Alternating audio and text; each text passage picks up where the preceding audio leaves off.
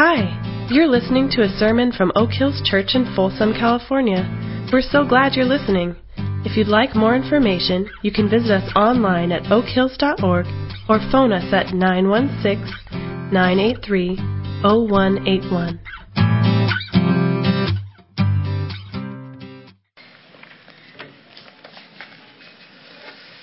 I'm going to be reading from Ephesians chapter 3, verses 14 through 21.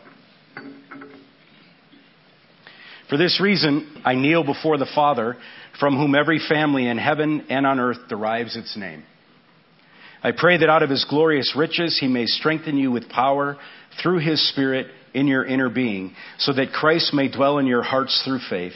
And I pray that you, being rooted and established in love, may have power together with all the Lord's holy people to grasp how wide and long and high and deep is the love of Christ, and to know this love that surpasses knowledge that you may be filled to the measure of all the fullness of God.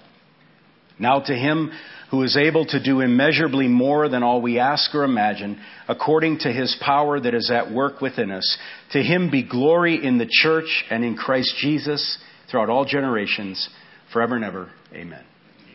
You may be seated. Well, in the previous section of chapter 3, uh, just before what I read, the Apostle Paul describes the incredible purpose of the church, not just in the world, but in the entire cosmos.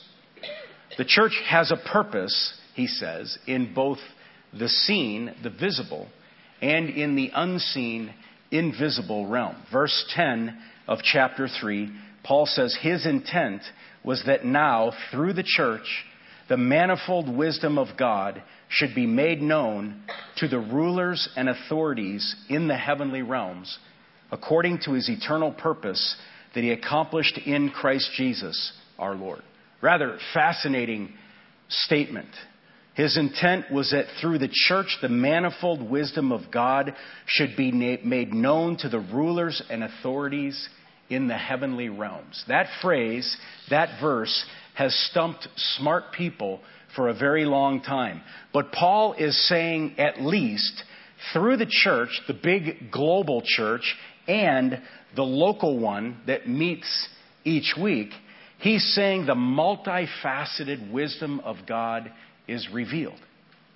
And here's the astounding piece Paul says God's wisdom is revealed through the church to the rulers and the authorities in the heavenly realms. That is, to the invisible powers and principalities and forces that are at work in this world. That's an amazing statement. Paul is setting forth a compelling vision of what the church actually is and what is actually happening when people from all walks of life gather together each week fully aware of their differences, but united in and through the living person of Jesus Christ. And Paul is stressing why the church matters. Why it matters that we gather each week as a local congregation. You see, one of the big earth shattering, mind blowing developments in the early years of the church was the inclusion of the Gentiles in this new thing God was doing. This is what Paul calls the mystery in Ephesians chapter 3. The doors have now flung open, and anyone, regardless of nationality, race, gender, age, income, politic, status, anyone is welcome at God's table and welcome in His church. And the multifaceted wisdom of God is revealed through the different people who now gather together as the church and they love one another and they encourage one another and they are in some impossible way to describe held together and strengthened through the resurrected Jesus. And so Paul is teaching in Ephesians chapter 3 that the phenomena of the church declares and announces the supreme power and goodness of Jesus to the invisible powers and rulers and authorities that are at work in the cosmos. So while it may seem like a gathering of a decent sized crowd in a big square building where music is played and songs are sung and prayers are prayed and sermons are given, according to the New Testament, there is far more happening when we gather in His name. And the thought of this mystery, the wonder of this ideal of the church, the magnificence of the whole story enthralls the Apostle Paul and it drives him into what we might call a pastoral frenzy for the church. And so he says from our scripture reading, for this reason, because this is so crucial, because the church matters so much, I kneel before the Father and I pray that out of his glorious riches he may strengthen you with power through his Spirit in your inner being so that Christ may dwell in your hearts through faith. And I pray that you may have power together with all of the Lord's holy people to grasp how wide and long and high and deep is the love of Christ and to know this love that surpasses knowledge that you may be filled to the measure of all the fullness of God. Now to him who is able to do immeasurably more than all we ask or imagine, according to his power at work within us, to him be glory in the church and in Christ Jesus forever and ever. Amen. One of the first things to notice is that Paul is writing this to a community of people, not to a group of individuals. He's writing this to a community of people, and he is saying to them, and he's saying to us, I pray that Spirit will empower you to experientially know the transforming love of Jesus so you become a community, a church where His presence is undeniably real. And remember, God can do way more than we can ask or imagine through a community of people who are devoted to Him and to the way of His kingdom. Three times in this scripture reading, Paul mentions the power of God at work in the church. And that power, Paul reminds us, is the exact same power God used to raise Jesus from the dead. That kind of power is unleashed, Paul says, and at work in the church if we don't find ways to squelch it. And we could talk about these things and their implications for a long time, but I want to narrow this down to something rather simple today, but so crucially important. This thing called church is a really big deal in God's unfolding plan for the world. The New Testament continuously tries to elevate our vision and elevate our passion for the church. So here's the simple takeaway I'd like for us to consider. Each one of us has a vital role to fulfill in this local church. And I'm not talking about a role serving somewhere, though that is important. And I'm not talking about the role each of us has to give sacrificially, though that is important. Each of us has an important role to fulfill when we come together into this gathering to worship God. And if we don't fulfill it, it will not be fulfilled. When we gather, in other words, like this, you have a role to play in our worship of Jesus. You have a role to play as well in ministering love and grace to other people in the room. You have a role in helping us, Oak Hills, express the manifold wisdom of God. You have a role in helping Oak Hills be filled to the measure of all the fullness of God. You have a role in helping the rest of us experience the width and depth of God's love. And if you don't fulfill your role when we come together, then we will not be shaped into His community the way we otherwise could be. See, something mysterious, something wonderful, something transformative, something powerful, something God glorifying and people edifying happens when the church gathers together and when each one fulfills their crucial role to play. Last weekend, if you were here, you may recall 50 people roughly came forward at the end of the service, walked up onto this stage, and participated in a communal dance. 50 people different in all sorts of ways age, race, gender, and I think we can say dancing ability, different in those ways. But these 50 people had a role in the service at the very end of the service. They came forward for this communal dance. And a few thoughts have been swirling in my head since last Sunday. One is, we should do something like this every week. We forced 50 people to be here for two services, and our attendance went up. So we should do that all the time. Another thought those 50 people, you may remember, were scattered out in the crowd. No one knew they were going to emerge out of the crowd and come forward. So they were 50 people who had a role, but they were scattered among us for the bulk of the service. I was talking to somebody this week who was telling me how wonderful they thought the end of the service was and how cool it was to see those 50 people get up. But he was telling me, he said, You know, I love the moment, but I got a little nervous because I'm looking around and I'm going, Oh, I know them. The husband's over here. Why is his wife over there? They must be fighting, he said. And then he said, And then I saw one of their children was over here with the husband, and the other one's over there with the wife. I thought, This is a serious fight. They're like dividing up right here in the room. Here's what I noticed about last weekend the entire service seemed different to me from start to finish. Seemed more urgent, seemed more purposeful, seemed like there was greater intentionality. If you'll permit me, there was a palpable hunger in the room. And one reason I think is because 50 people in this room knew they had a role. They came here that day knowing they had a role. So they came in here focused, intentional, prepared, and ready to fulfill their role.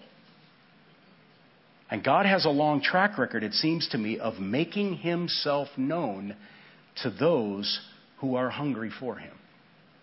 In other words, last Sunday, those 50 people did not walk into this room for themselves. What they got out of it all was secondary to what they gave to God and what they gave to the rest of us. They came here to worship God and to serve other people. And from the beginning of the service until the end, I think their intentionality shaped the room and shaped the whole experience. It was a profound reminder of the role each one of us has every single time we come together. Our role is, each one of us, to give ourselves fully in worship to God and to keep our eyes and our ears open to how the Spirit of God might want us to serve and care for someone else in the room. I've been thinking about this all week. Imagine if 50 or 100 people were to come into this gathering each week prepared and ready to fulfill their role. Not a role up front, but they came knowing they had a role among us. And they came knowing what that role was. they came knowing their role was to worship God fully and pay attention to the Spirit for how they might minister to someone else. Imagine if 50 or 100 people did this when they walked in here. Imagine if 50 or 100 people each week were not here for their own benefit. They weren't here for themselves. They didn't come in here thinking about what am I going to get out of this today? They didn't purposefully miss the parts they didn't think they were going to get anything out of, so they came later. That wasn't even on their mind. They weren't here for themselves. They came because they knew their role was to offer themselves fully to God in worship and pay attention to how the Spirit of God might have them minister to someone else who's in the room. Now, I'm not suggesting that this gathering is the totality of what it means to be the church. Absolutely not. But this gathering is crucially important to what it means to be the church. And the power of God is at work in and among us when we gather, if we will allow it. And if we, each one of us, will cooperate with it. So, your role and my role when we come together is to realize there's more happening than we can see with our own eyes. This is not a spectator sport. When we gather, I have a responsibility, not because I'm one of the pastors. I have a responsibility to offer myself in worship to God as fully as I can, to give Him my attention, to give Him my preferences, to surrender my complaints, to hand Him my insecurities, to give Him my adoration, to offer myself to Him in worship. That's my responsibility when we gather. And when I do that, I help shape us and make room for God in us. And when I don't do that, I help shape us. And here's the thing each one of you has the exact same responsibility. Your role and my role when we come together is to realize there is more happening than we can see with our own eyes. And I have a responsibility, and you have a responsibility, because every single week people walk through those doors into that lobby and through these doors into this room, and profound stuff is happening in their lives and in their souls. And the Spirit of God has this unique way of orchestrating encounters and interactions that are transformative and healing if we are paying attention. And if we're willing to cooperate with what He's doing and with what He wants to do for the sake of someone else. It is amazing and powerful the little things, how the little things can be so powerful in the context of the gathering of the church. What do I mean? We see someone we don't know and we introduce ourselves. We ask someone how they're doing and we hang around to listen to the real answer. We notice those who seem alone and we reach out to them to try to connect with them.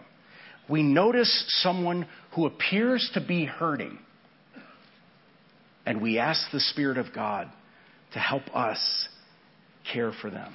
You imagine 50 or 100 people in this place every week thinking beyond themselves. Last weekend, a vision that we have talked about many times became a little bit clearer to me because 50 people seized their role in this gathering. They came with intentionality. They came to bring an offering of themselves to God in worship, and they didn't pay attention to all the thoughts that slam into their brain and say, don't do this and don't do that. They came and they offered themselves fully to God. They came to serve the rest of us. See, this is nuts and bolts stuff. It's coming to church prepared to fulfill a role, and every last one of you has a role. Jesus, you are here with us. So I offer myself to you as best I can in worship. And I pray that today, before I leave here, you will use me to minister to one of my brothers or one of my sisters. Open my eyes so I can see those who are here who need me to remind them of you. Imagine if 50 or 100 embrace their role. Let's pray. Father, Son, and Holy Spirit, we don't pretend to understand all of the details, but we simply lean into and recognize the truth of your word. That when we gather in all of our differences by the power of the Spirit, and when our identity in you takes precedence over all of our other identities, we proclaim and we announce to principalities and to rulers that Jesus Christ is the resurrected King and we belong to Him. And we announce and we proclaim to a divided and fractured world that Jesus Christ is strong enough to bring different people together and hold them in His grip.